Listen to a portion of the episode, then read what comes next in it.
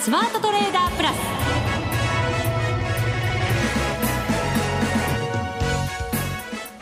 全国のリスナーの皆さん、こんにちは、内田まさみです。ここからの時間はザ・スマートトレーダープラスをお送りしていきます。まずはこの方にご登場いただきましょう。国際テクニカルアナリスト福永博之さんです。こんにちは、よろしくお願いします。よろしくお願いします。お願いします。そしてもう一方、花子ちゃんです。よろしくお願いします。よろしくお願いします。お願いします。開催している エフエックス ダービーも佳境に入ってまいりまして、はい、もうね、うん、残すところあと半日なんですよね、うん、半日。いつものようにそうなんです。明日の朝のごじごじゅうごふんで終了となりますので、はい、花子ちゃんにも特別ゲストで来ていただきましたですね。そうなんですよ。花子ちゃんはだいたいあの冒頭というか、あのトレードが始まったね、最初に出てくれて、うん、で途中いろいろトレードをしてもらって、はい、で最後にまた締めに出てきてくれるというね、はい、そんな感じですもんね。そうですね。今回はですね、あといちにちを残してますので、うん、その決意もまた新たにいただきながらはい、はい、えー、途中経過なども発表していこうかなと思います。はい、ただしもうダービーあと半日ですから、うん、えっと、今のランキングというよりはその前のランキングからちょっと振り返っていこうかなと思ってますので、はい、ぜひ皆さんも自分の位置関係ちょっと確認していただけるといいんじゃないかなと思います。はい、えー、さてさて今日はスコットランドの、はいはい、住民投票独立を、そうなんです、はい、賛否を問うその選挙が、はい、投票がもう始まってるんですよね。そうですね、えー、あの日本時間の明日、まあ、じゅうくにちの午後には一応大勢が判明するというね、うん、話にはなってますけども、はい、どうなりますかね。どうなんだろう、うんどうなるどうなるとポンドはどうなるんですか。今すごい元気だからね。独立するとポンドは下がる、はい、独立するとあのポンドは下がる可能性が高いと思います。あの独立がもし決まったら、はい、格下げをするよって言ってる格付け会社なんかも出てきてるんですよね。そうですよね。だからあのポンド売りの要因として考えられるのは、例えば国債の下落ね、えー、これが、まあ、やっぱりあの例えばユーロでいうと、例えばギリシャ債だとか、うん、あるいは、まあ、フランス、スペイン、イタリア、うん、まあ、そういったところの債券を持ってる人たちが債券の価格が下落するのを嫌がってですね、うん、でユーロを売ると。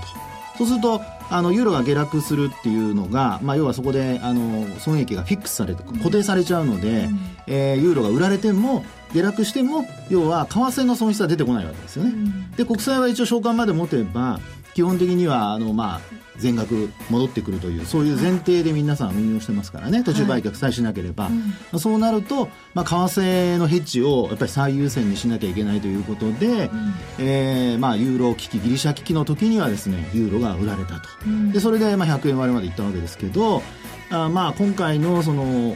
まあ、スコットランドが独立してですね、それでまあイギリスの格付けが下がるだとか、うん、それからあと、まあ、あ今回すぐじゃなくてもね、だいたいその独立が決まってからあの実際にこう移行するまでの間いちねんちょっとかかるという話なんですよね、うん、でそうした中で例えば、まあ、イギリスとそのスコットランドの例えば債務の分担だとか、うん、あるいは防衛面でどちらにこう、ね、えーまあ、あ負担をかけるのかとか、うん、でなおかつ今度はあのイギリスでいうと北海油田が、はい、これ、まあ、スコットランド持っていかれるのではないかと、まあ、きゅう割ぐらいが持っていかれると言われてますからね、うん、で ジーディーピー のおよそ はちパーセント、 それからあと、えーまあ、土地でいうとさんわり、うん、スコットランドなんですよ。結構大きいですよ ね, ねですからそういうのを考えるとやっぱりポンド売りというのがですね、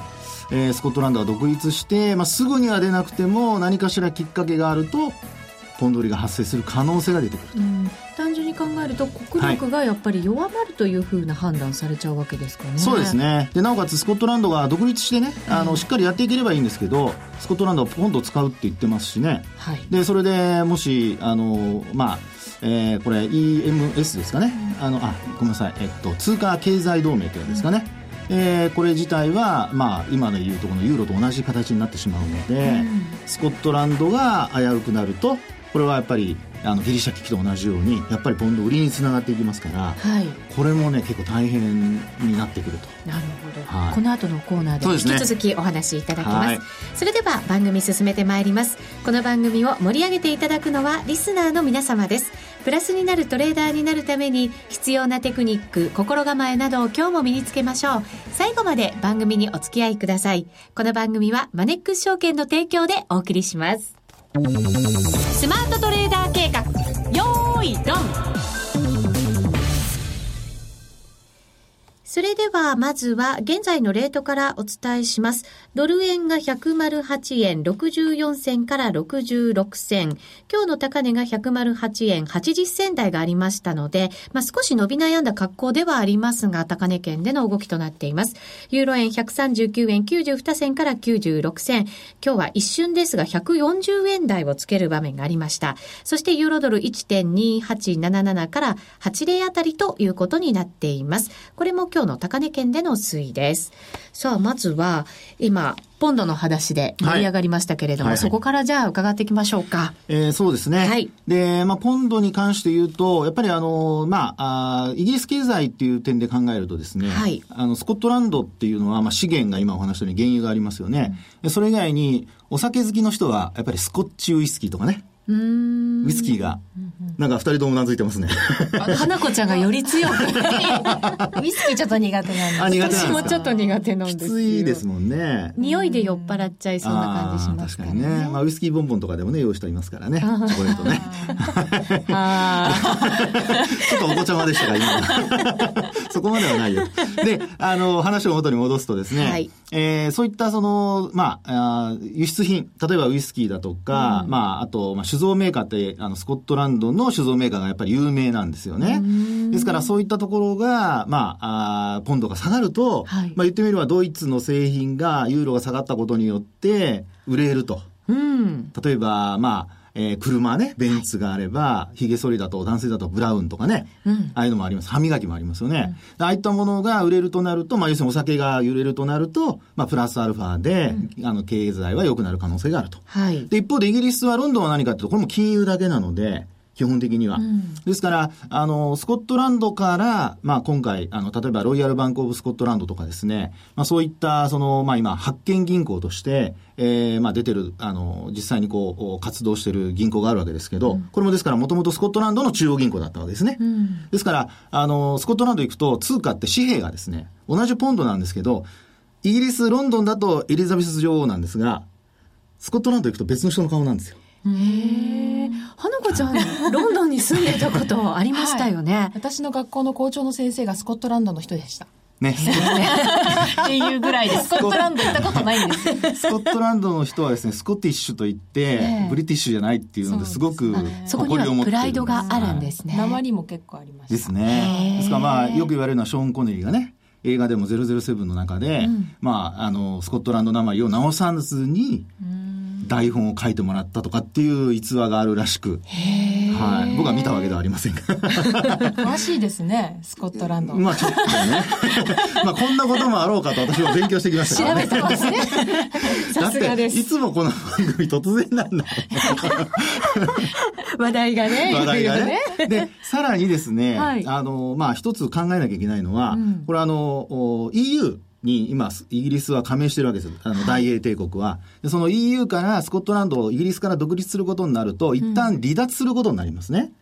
うん、そうすると今の イーユー 圏の中で関税が例えばなしでいろんなものがこう輸出したり輸入したりできてるわけですけど、うん、そのあたりの、まあ、要は商品を例えばフランスに輸出するとお酒ね先ほどお話したスコッチを輸出するって言った時にその分関税がかかるようになったりだとか、うん、これまだ決められてないんですよ。決められてないんですが実際に独立するとなるとそういった、まあ、要はコスト高につながる可能性があるわけですね、うん、でさらにあのさっきお話したように国債が売られるとなるとイギリスの金利は上昇することになりますから、はい、そうすると資金の調達面で、えー、いろんなところが苦労すると、うん、でさらにもう一つ、うん、一般の人たちのことで考えると要はあの今でも話がいろいろ出てるんですけども、えー、スコットランドの人たちは、まあ、何かあるといけないというのでお金を引き出して銀行から、うん、でそれを金に変えてるって話もちらほら出てるんですよね、うん、へー、そうなんですか。そうなんです。ですからあの、まあ、今我々が見てて本当に全然ねあの印象とかイメージないんですけども、えー、実際にはもしスコットランドが独立したとなるとポンド紙幣がそもそも使えるかどうかわからないわけですから。そうですよね、はい、だからそこに対する今信用みたいなものって持てないでいる。そうです、そうです。現物資産に。そうです。で金にあのちょっと移行してる人たちがいたりだとか、うんまあ、でも確かに不安にはなりますよね、はい、そうですね。ですからね、あのスコットランドから人物金っていうのが逃げ出しちゃう可能性があるんですよ、うん、で今なんであのスコットランドが独立かというと、はい、これはですねあの北海油田を当てにしてであのまあ、向こうでその旗を振っている人たちですね、うん、先導している人たちは、まあ、要は、えー、欧州型あ、欧えー、っとヨーロッパの、えー、北欧ですねごめんなさい北欧型のスウェーデンだとか、うん、ああいうところの福祉国家を目指そうとしてやってるんですよね。うーんで原油 の, その税収をですねみんなに還元しようというようなことを言ってるわけなんですね。ただ原油 の, その、まあ、あ残りもねごじゅうねんとかひゃくねんとか、まあ、限界がありますよね。そうですそうです、まあ、新しいとか出れば別ですけども、えーまあ、今の状況では埋蔵量っていうのはその程度って言われてますから、まあ、実際に、えー、そういう意味ではどこまで、えー、実現性があるのかをやっぱり、えーまあ、みんな本当は考えなきゃいけないのかなっていうところですよね。うん、このところのこう、はい、ポンドの戻りをぐーっと強い動きを見せましたけど、はい、それはやっぱりじゃあスコットランドは独立を選ばないんじゃないかっていうところの動きを通貨は織り込んでるんですかね。そうですね、あのよく、えーまあ、世論調査やってますね、はい、イギリスから出てるやつ私が今これまで見たやつですあのみっつの会社が出してるみたいですね、うん、ユーガーブとかいうところとあともうひとつもうふたつあるんですけども、はい、そこで見るとそれぞれ最新の世論調査っていうのはもう拮抗してるんですよね、うん、でまあ一番最新のやつですと、えー、反対派の方が若干上回ったとか、うんまあ、そういうのもあって、えー、少しあのポンドが戻していると、はい、で円に関して言えばやはりあの円安方向に、まあまあ、ドル円で、えー、ドルが買われて円が売られているというその状況で、うんまあ、先ほどもありましたけどユーロも買われて、うんまあ、円が要するに売られているという流れになって、うんまあ、今のところあの通貨でいうと円が一番最安通貨って感じになってますよね。あのちょっと前までは、はい、ドルが最強っていうような全般を見るとそういうイメージがあったんですが、は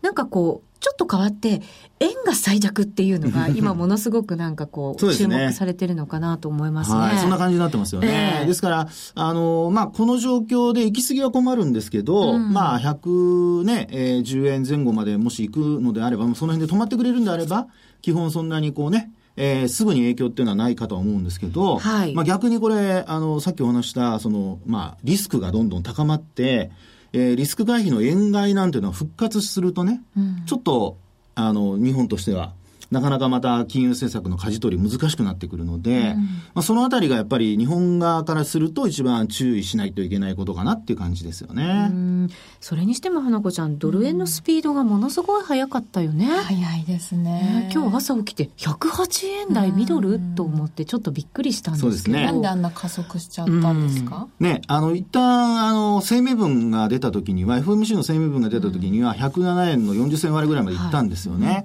でその時にはやっぱり一番注目されたのは文言で一つの文言なんですけど、まあ、相当な期間というその言葉ですね、これがまあ削除されるかされないかなんかこう半々ぐらいでねされるんじゃないか、ねうん、されないよみたいな、まあ、昨日の時点ではフェドウォッチャーと言われるウォールストリートジャーナルの記者がですね、うんえーえー、これは残るって言ったんですよ。へでそれがあって昨日も、まあ、その エフオーエムシー の前ですねひゃくはちえんに乗せるっていう場面があったわけですが、まあ、その後ですね、えー、結果的にひゃくはちえんの、まあ、ミドルぐらいまでいっちゃったという流れですね、はい、今日はもう後半まで駆け上がりましたし ね, ねでやっぱりイエレン議長のやっぱ会見ですよねその、うん、あのひゃくななえんのよんじゅっせん割れまで一旦いったものが戻したっていうのは、はいまあ、ここでやっぱりタカ派的な発言っていうことが伝わったので、まあ、余計にマーケットはその、まあ、実際に見てる人よりもその、えータカ派的な発言だったとかねその、えー、ヘッドラインだけを見てやっぱり戻したっていう可能性は高いんじゃないかなって気がしますけどね。もともと今回はタカ派の発言になるんじゃないかっていう風なね、はい、言われ方もしてましたけどそうですよねやっぱりそうだったかとうん、うんまあ、そして内容を見てみてもやっぱり経済指標次第というですね非常にまあ分かりやすいといえば分かりやすいんですけどこれまでよりは全然違いますよね。そういう意味で発言はねうーんこれまではまあ経済指標というよりも労働市場が重要だとか、はいまあ、とにかく何かこう、えー、アンカーというかですね、えー、要はあの鎖になるようなやつをこう一言一言入れてたわけですが、はい、今回はそういう意味ではそれを取っ払ってですねうんどっちにでも動くよっていうような形になっちゃったのでうんまあ、マーケットはやっぱりより反応しちゃったっていうところでしょうかね。そうですね。債券買い入れもにひゃくごじゅうおくドルからもちろんこれは予定通りひゃくごじゅうおくドルになって、はいね、もうあとちょっとですよ本当にもう、ね、本当もう次でじゃあ終わるかもしれないねっていうことになるわけですからね。そうです。ですのでじゅうがつのやっぱり エフオーエムシー っていうのは、えー、これ次の エフオーエムシー はすごくやっぱり重要で、もっとタカ派的な発言に仮になったとするとですよ、うん、まあ会見次回あのごめんなさいあの予定されるのはどこか私調べてないんですけど、まあ、会見があればよりそういう意味ではまたまた発言の内容があのまあ、注目されるということになりますね。そうですね、はい、ただやっぱりアメリカとしてはそのテーパリングも終了して次はやっぱりみんなの目が金利上昇の方にこう移ってるわけですから、それに向けてやっぱりマーケットに対していろんなことを発信していかないと、追い込んでいってもらわないと困るわけですよね、うん、まあそうですね、うん、でどちらかというとやっぱり エフアールビー がコントロールしてもらわないと困るので、うんまあ、そういう意味ではですねパニック的なものにならないように、はいえーまあ、特に今回昨日の良かった点やっぱりニューヨークダウが下がらなかったことですね。そうですね。で、えー、それがやっぱり一番その日本の株式市場も安心して買えたっていうところにつながってますから。またちょっと高値目指すような感じになってきましたよ。ね、やっといちがつようか以来のいちまんろくせんえんだい回復という流れですからね。ね少しまたまたしてましたからね。そうですよね。まあ、ちょっと上離れたっていうところもありますし、うん、なんとトピックスは高値更新ですよ。それだけじゃないんです。なんだろう。いつ頃の水準だと思います？これこれあれですよね。年初来高値更新ですよね。そういうレベルではなくてですね。にせんななねん以来ですか。にせんななねんしちがつ以来でございます。素晴らしい拍手を送らなくてはということでやっぱり今日は大型株が買われて、ねまあ、あのにじゅうおくかぶにちょうえん、うんまあ、いわゆるそのマーケットのね、えー、あのまあ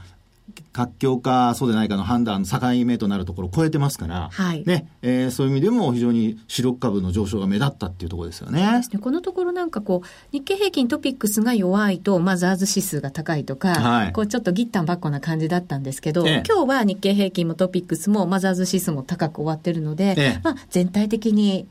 いい感じがあったのかなとも思いますしね。本当そうですよね。ですから全体的にやっぱり、うん、あの買いがこうまあなんでしょうかね、主力株から他のところまでばんまんべんなくと、はい、ただまああの東証に部だとかジャスダックはね若干あのマイナスで終わってるんですけど、うんまあ、どちらかというとやっぱりあの今日、えー、っと新規公開株 アイピーオー 銘柄も値段がついて、うんうん、で一つの銘柄ストップ高ストップ安してるんですよね、はい、なのでその辺はちょっとやっぱり注意はしておいた方がいいかと思いますけどね、うん、はいわかりました、はい、以上スマートトレーダー計画用意ドンでした。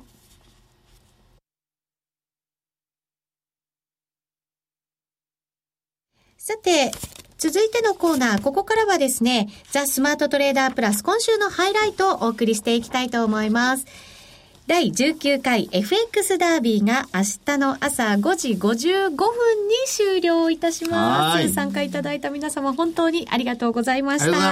まだお疲れ様とは言いません、うん、あと半日ありますからね、うん、ですね、えー、でもなんかいろんなことがあったいっかげつかんというかちょうど動き出して、そうですね、本当タイミング的には皆さんあの良かったたんじゃないですかね。結構楽しんだ人、うん、それからあと逆に言っちゃって悲しい人、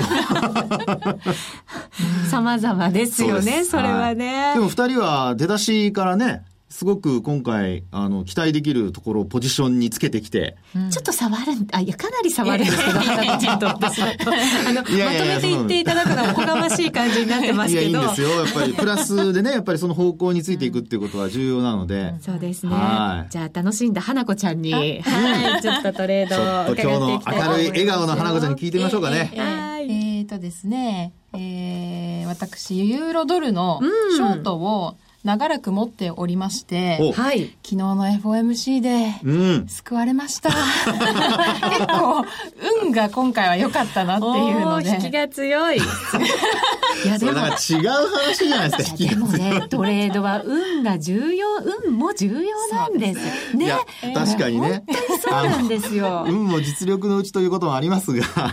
そういうふうに片付けてほしくないんですけど、ね、まとめてほしくないんですけど、うん、まあまあはいどうぞ。基本は、はいあのドル買いで行こうと思いまして、はい、最初ユーロドルだけで行こうって言ってたんですが、うんうん、あのドル円とか豪ドルドルとかも手を出していまして、でも全部、うん、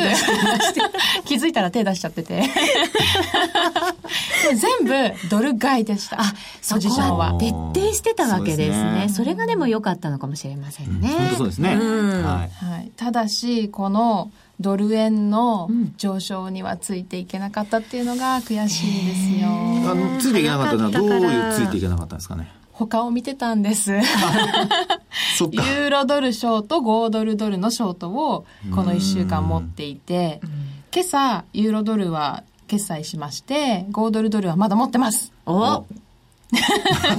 今夜今夜今夜勝負でも今夜動きそうだから、そうなんですよ、今決済するか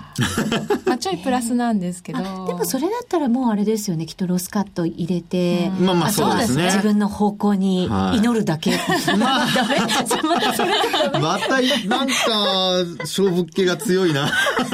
最後の勝負に、ねえー、もうでも最後だからまあみんなを楽しませるという意味ではね、そうですよ、福永さん、はい、最後だからガツンといけみたいなのいつも言うじゃないですかいやそれは負けてる時はですよ負けてる時はそっか、これはまいった今頭ポカンと言いましたよ内田さん、はい、ラジオですけどね自らね、はい、というわけで、はい、このポジションはもうちょっと、うん、数時間粘りたいと思います、はい、今晩はじゃあ持ってるポジションでしばらくは粘ってみると、はい、うんうん、いいんじゃないでしょうか、というところで内さんどうですか。はい。私はですね、私も全然この大きな流れに実はついていけずですね、ドル円だけじゃなく私の場合は他の、はい、でも今回はちょっと短いトレードでコツコツ積み上げてきたっていう感じだったんですね。うん、うちらしいですね。そうですかね。話ですね。そうですかね。はい、なので昨日決済した分ぐらいまででひゃくじゅうまんえんぐらいの今プラスを保っている。自ら告白しましたね。そうですね。ここプラスなのでまあちょっと一応言っとこうかなとは思ってるんですけど、今晩の攻め方は実はすごく悩んでいて。はい、ね、やっぱりね、ボンドばっかり見ちゃうんですよ。ただもうどんな動きするかもこれもう運任せみたいな感じになっちゃうので、はい、他のものでやりたいなとは思いながら、なかなかちょっと通貨を絞れていないという残り半日になったにもかかわらずそんな状態で今番組中です番組中ですお送り中ですそうなんです、喋っておりますもうでもあのね、残り明日の朝ごじまでですから、はい、まあ、そうなるとやっぱり今ポジション持つというよりはポジションが発生した時に、はい、あのそこの方向に作ってっていうのが、うん、まあ、一番リスクが少なくて動き出したら動き出したらそれに乗るというね、うん、はい、それが一番今の、あの積み上げ方式で言うと、はい、まあ、いいかなと思うんですよね。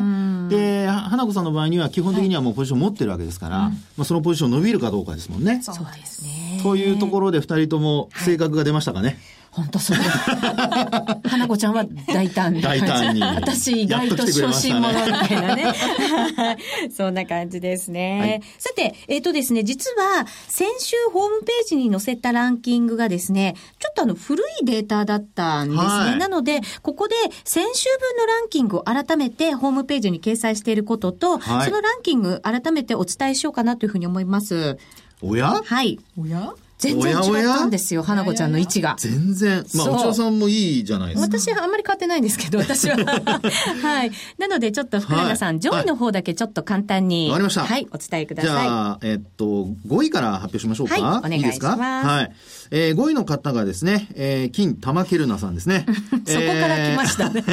ー、よんひゃくさんまんはっせんはちじゅうえん。はい。ですから、よんひゃくまんえん以上がごいの方ですね。はい。そしてだいよんいが、うん、なんとなんと、花子ちゃんでございます。おめでとうございます。素晴らしい。なんとよんひゃくまんえん以上ですよ。よんひゃくさんじゅうきゅうまんごせんろくじゅうはちえん、うん、素晴らしい。いいですね。そしてだいさんい、うん、ラリーリーさん。ラリーリーさん。はい、よんひゃくろくじゅうななまんひゃくごじゅうえんですね。その差はさんじゅうまんえんだよ、花子ちゃん。まだまだもうちょっと上のとこ見ても、まだまだ、ほんのちょっとですよ。うん、えー、だいにいの方、塩分かたさん。うん、この方もね、よくあの出てらっしゃいますが。常連さんです、はい。ありがとうございます。えー、この方もよんひゃくまんえん台です。よんひゃくはちじゅうななまんとびさんびゃくにじゅうえん。花子ちゃんとごじゅうまんえん差。これはワンショットで変わる可能性ありですね。ありですね。はい、動いてくれたら。ね、うん。そして、えー、だいいちいがですね、えー、これは、総天狗は支持、支持 L さん。ちょっと難しい。何と読んでいいのか分かりません。そのまま読みましたが、はい、この方がろっぴゃくごじゅうさんまんせんよんひゃくよんじゅうななえん。花子ちゃんとにひゃくまんえん差すごいどうだやっぱりこの方もすごい上には上がいますねやっぱね本当すごいです、はい、でもどうしてこう同じ相場見てるのにこんなに差ができちゃうのかなと思ってちょっとねこう や, あのやっぱりですね、えー、あのトレードで、まあ、あの価格の変動を見てる時間、はい、それからあと、まあ、あの実際自分が見た時の動きというのがもう全然人によって変わりますから、はい、なのでそういう意味ではですね一概には言えないんですよね。うんですので、まあ、今自分が見てる中でベストを尽くすっていうことは重要ですから、はい、そう考えればあの、まあ、差はあってですねちょっと残念に思う方もいらっしゃるかもしれないんですけど、はいまあ、それはそれで、えーまあ、そんなに気にすることはないのかなというふうには思いますけどね、うんはいはい、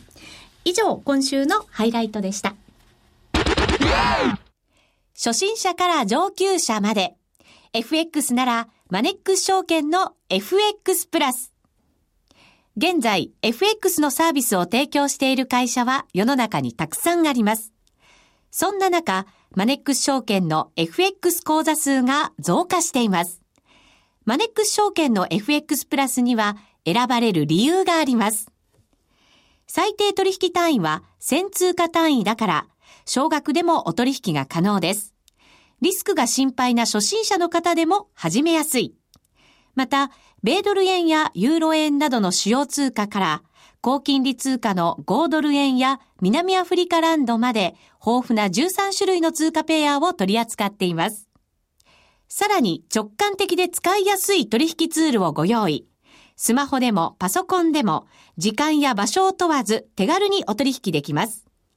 もちろん、為替取引に役立つ投資情報も積極的に提供中。現在、口座開設キャンペーンを実施中。口座開設のお申し込みは、パソコンやスマートフォンから、マネックス証券で検索。まずは エフエックス プラスの使い勝手を堪能してみてください。今すぐお申し込みを。当社の口座開設、維持費は無料です。口座開設に際しては審査があります。エフエックス は予託した証拠金額より多額の取引を行うことができるレバレッジ取引であり、取引対象である通貨の価格や金利の変動により、予託した証拠金額を上回る損失が生じる恐れがあります。お取引の前には必ず、契約締結前交付書面の内容を十分お読みになり、リスク、手数料などをご確認ください。マネックス証券株式会社、金融商品取引業者関東財務局長金商第ひゃくろくじゅうごごう。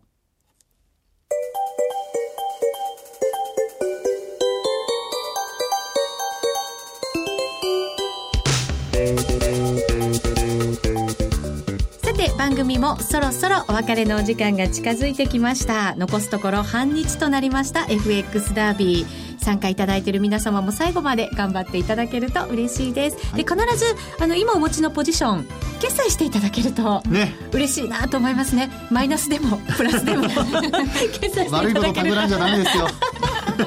いいかなと思います。でもこれスコットランドの選挙が終わって、はい、投票が終わったら相場ってどんな風に変わるのかなと思ったりもするんですけど、まあ、あの何事もなければ独立がなければ基本的にはね、うん、今までの流れが続くとは思うんですけど、うんはいまあ、そうなるとポンドが強くなったりだとかね、うん、そういうことも考えられますし、うん、さらにか、ねうん、ですからあの基本はやはり変化が何か起こるか起こらないか、うん、でその後の為替と株の反応、はい、あとそれから良ければ、まあ、債券なんかもね、うん、さっきお話したように見ていただくと、まあ、よりえー、マーケットがどんな反応しているかって分かりやすいんじゃないかと思いますけどね。花子ちゃん最後まで頑張ろう。頑張ります。えいえいこの調子でおーですさあここまでのお相手は福永博之と花子と内田まさみでお送りしました。